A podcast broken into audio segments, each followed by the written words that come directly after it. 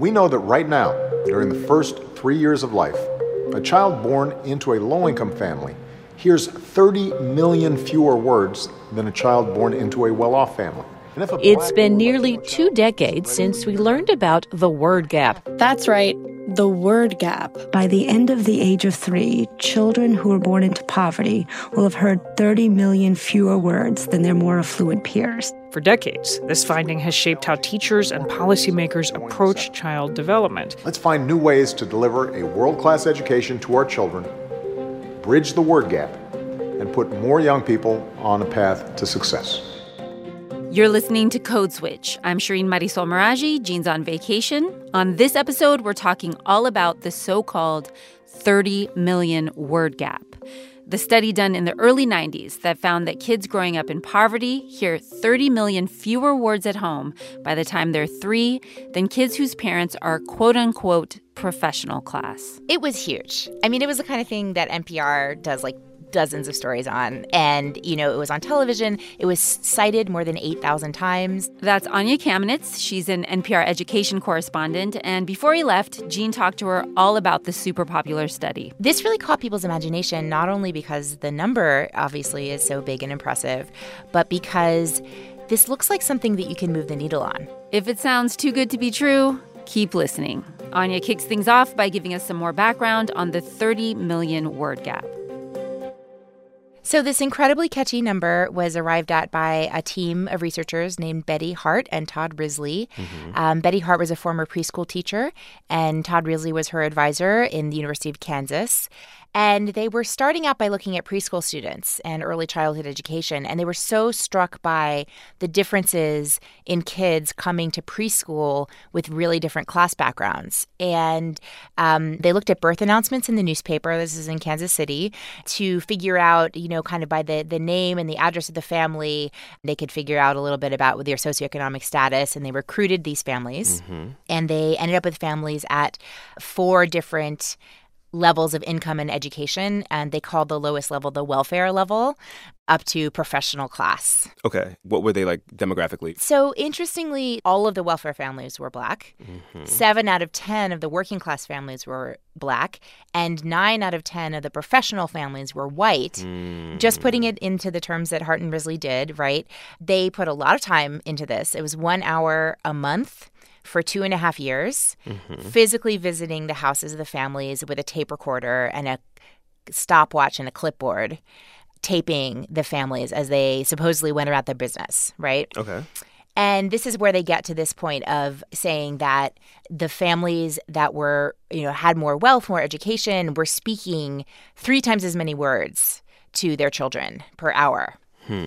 And that is how they added it up to being 30 million more words in the professional class children versus the so called welfare class children. So already they were seeing these sort of divides in aptitude? It, well, aptitude's a very loaded way of talking about it, sure. but divides in how ready are they to learn in school, how accustomed are they to letters and numbers and answering questions and all the things that come with, with learning right? Mm-hmm. So in their sample pool, they have a bunch of black families who are all poorer, and all the upper class families are white.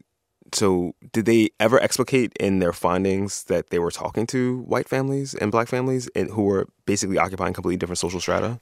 I feel like this is something that's been pulled out by a lot of critics of this research that it was not something that they necessarily understood to be a factor. And so you know, this study was done by child psychologists, mm-hmm. and there's practices, different practices in different places where you look at the cultural difference. And these people were like, that's not what we're looking at, so we're just going to exclude that from the framework here. So, how did their research land in the world?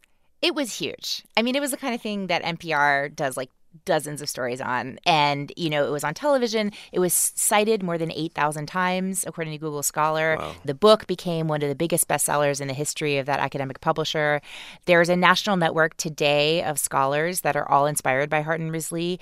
Lots of nonprofit initiatives. The Clinton Foundation got into the game with Too Small to Fail. This really caught people's imagination, not only because the number obviously is so big and impressive, but because this looks like something that you can move the needle on right? Like it's expensive to build preschools for every kid or to give health care to every kid or to buy books for people. But if you're just trying to say, oh, we're just trying to change how parents talk to their babies, potentially, in theory, that's free, right? It's something Right. where you can change behavior and then, oh my God, it could have all these amazing effects.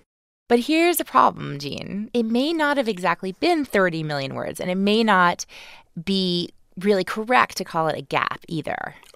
Okay, so let's, let's back up for a second. Let's back up for a second. Yeah. What? It's not 30 million words. Is there some sort of disparity between these families based on the class at all? Like, how many words is there? So it obviously depends on who you ask, and there's been a lot of different kind of whacks at the pinata, people trying to like replicate this study and do it in different ways. But the one that I was most struck by was there's this organization called Lena, and they have created using modern technology this really tiny recording device that even a little tiny baby can wear on their clothes. And so you're removing then the factor of, well, it was just one hour per day in the original study, right? Mm-hmm. And it was physically somebody sitting in the living room. And if you think about the dynamics of that, right? You have this researcher sitting in your house.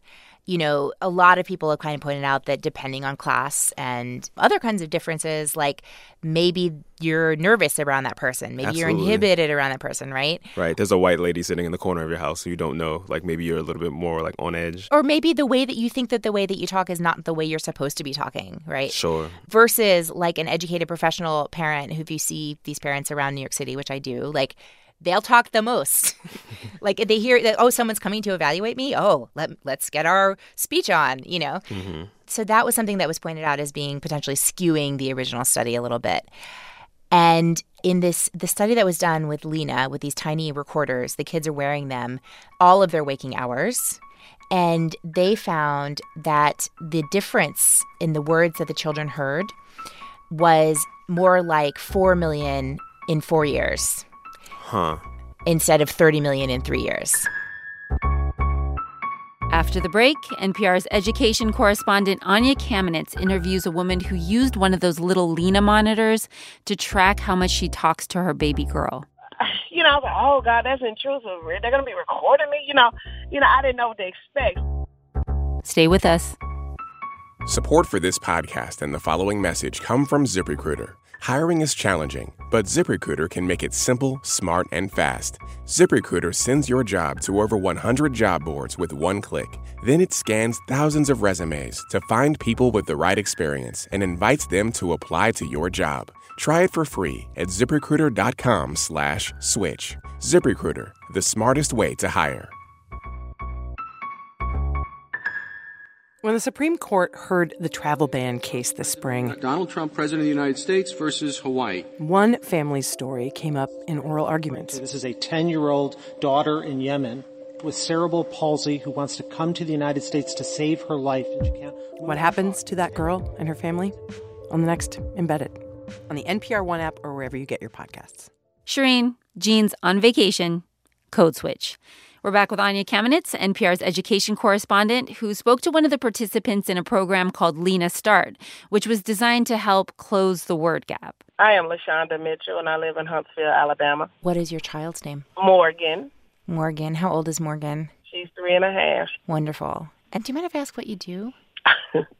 I actually work in a pre-K program. And you must have a real love for little kids then. Oh gosh, more than you know, I guess. I'm actually the uh, assistant teacher in the classroom. Wonderful. And so, how did you hear about the Lena Start program? I was actually pregnant with Morgan, and I remember coming across a news article that stated that the local school system was going to partner with the Lena program, and one of the requirements said that the infant will be required to wear a vest with a recording device. I stopped and I read no more. Why is that? Know, I was like, oh God, that's intrusive. They're gonna be recording me. You know, you know, I didn't know what to expect, so I stopped reading and I thought no more about the program. So fast forward, my baby was under a year old, and I had a friend call me one day and said, "Hey, I heard about this program you might be interested in," and I'm like, "Okay." So I go down, and I remember going through the paperwork and signing everything, and then I saw the word Lena, and I stopped and I said, "Lena, this is the program I didn't even want to be a part of." I said, "Okay, I'll just go with the flow. I'm going to give it a try. I'll see what they're they're talking about." Okay. And so, wh- when was this? We're talking about three years ago, three and a half years ago. What was the effect of the program, of the recording part of it? Well, what I liked about it, the very first time we got the report back, because in the beginning, you know, you really didn't know what to expect. And what I liked to see was, oh man, the TV was on for 20 hours. You know, I'm just kind of exaggerating, but oh man, the TV was on 20 hours.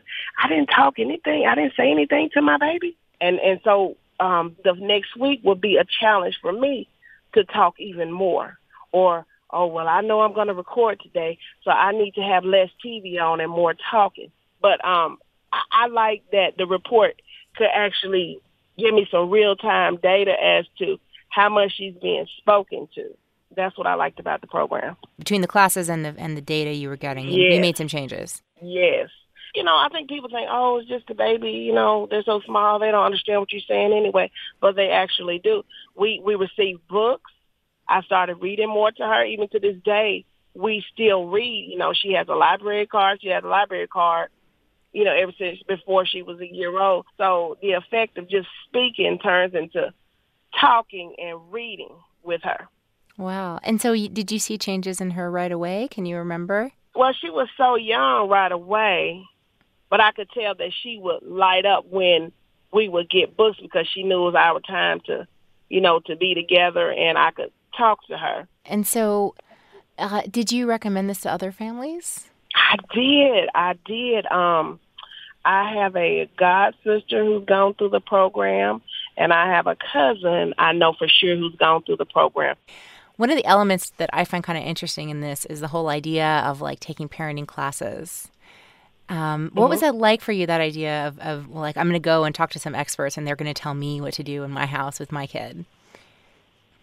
That was totally fine with me because it wasn't necessary. Oh, I got to take a, a parenting class so that they can tell me what to do and how to do it. But I looked at it for me as a supplement as to what I'm doing or what I can do better. Do you think that there's any differences in the way that people talk to their kids by race or by the community that you live in? Mm, maybe. I can see if you're a little bit more educated, you may speak to your children a little differently, almost kind of like, well, when you know better, you do better. You sound like you're saying that if you're more educated, that you can do better at talking to your kids. Yes, I do.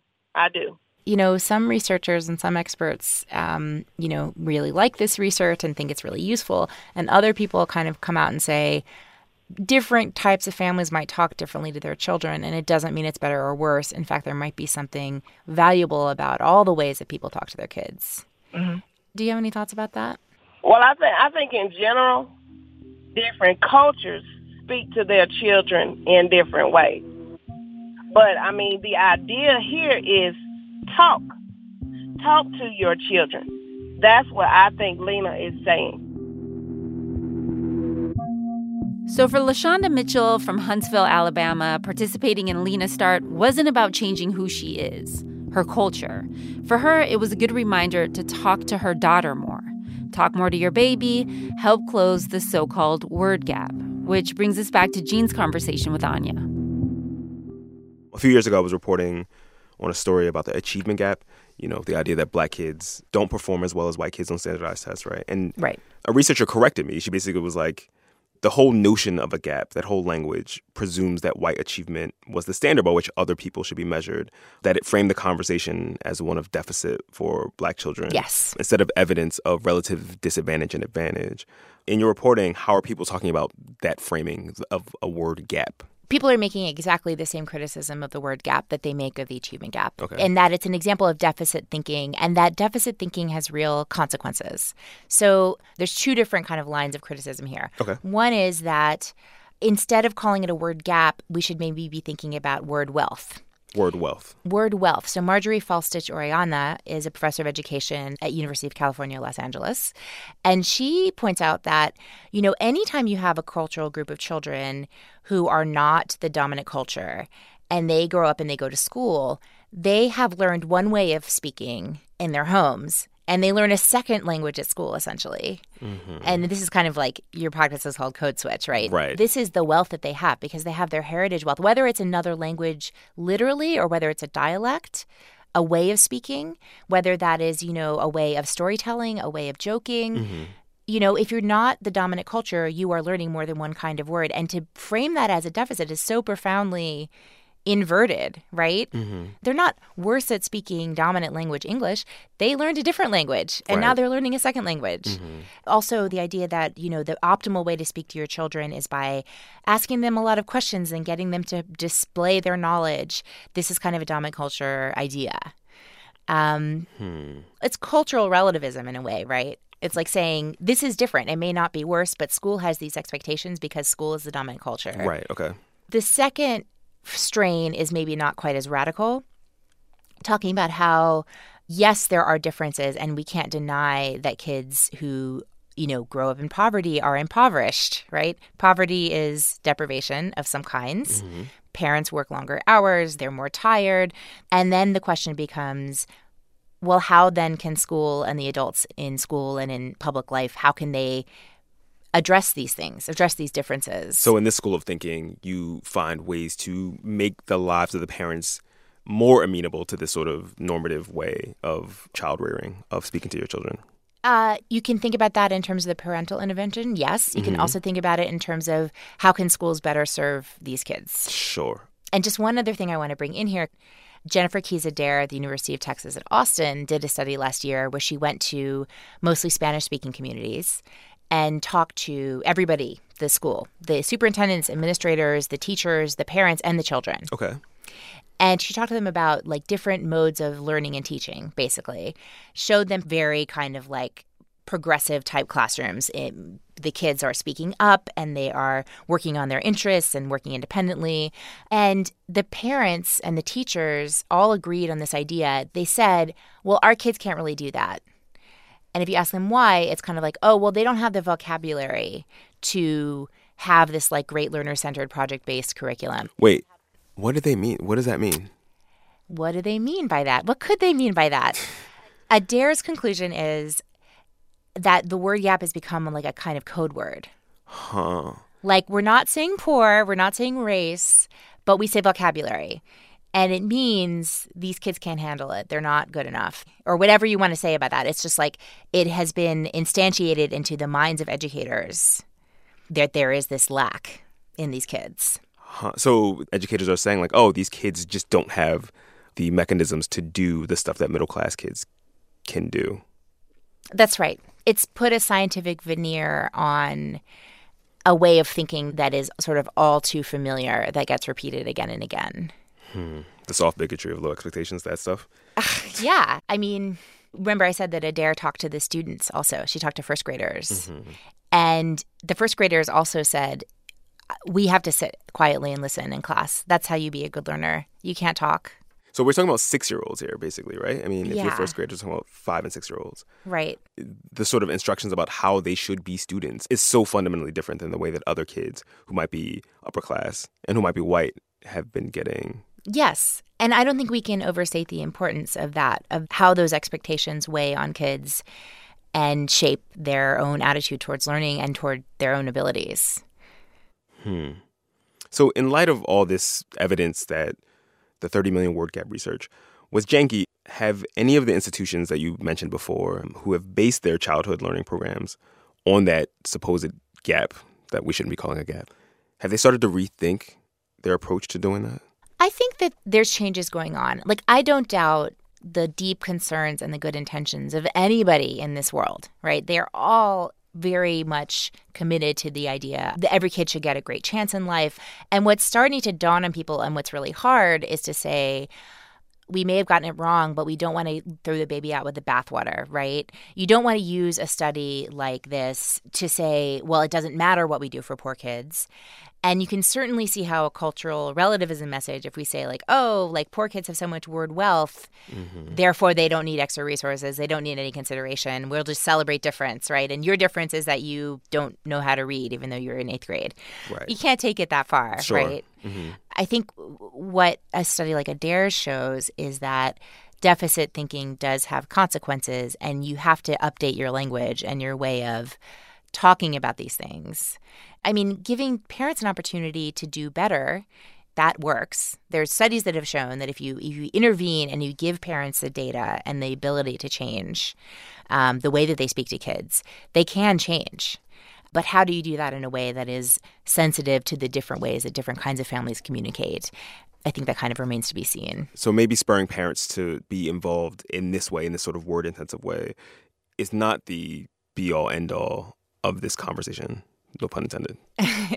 this happens a lot in education research that I follow. The like a so and so thing will become the magic bullet and everybody will fund it. But in the end, you kind of come back to, oh, actually, you also have to have really good schools for kids and good early childhood, and they need healthcare, and they need clothes, and they need meals.